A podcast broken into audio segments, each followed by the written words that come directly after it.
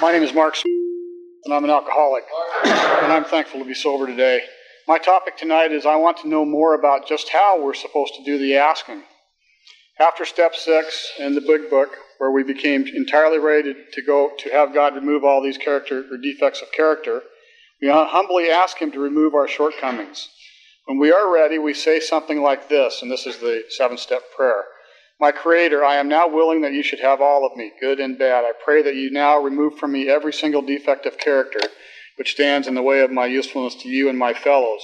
Grant me strength as I go out from here to do your bidding. Amen. And then after that prayer, it says, We have now taken step seven.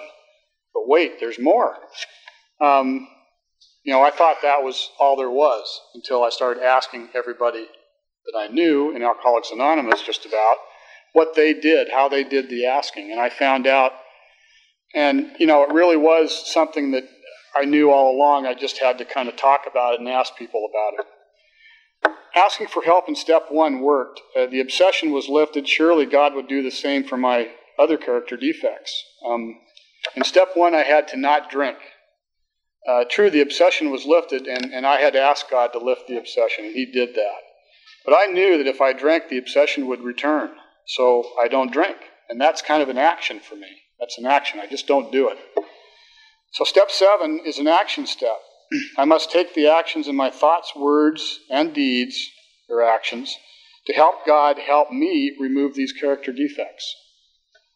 I get to help God help me remove these character defects by taking the action or not taking the action on these things.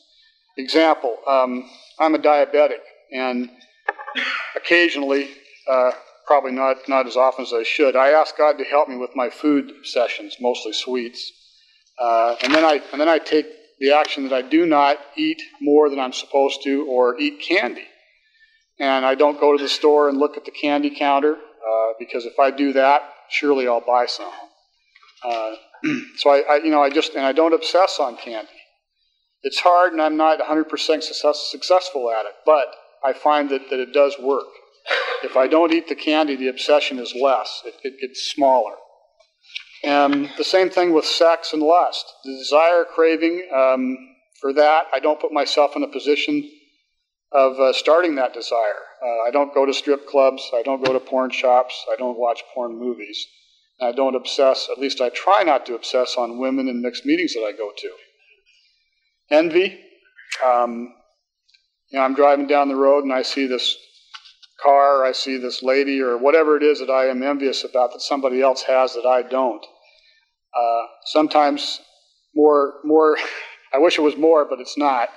I think to myself, you know, if God wanted me to have that, whatever it is that I'm envious about, um, then I'd have it. And then I think, you know, he's, he's telling me, no, not now, maybe later, or maybe I have something better in store for you. So that's, that's how I do the asking is uh, I just have to, you know, work at it that way, and, and it seems to work. Thank you.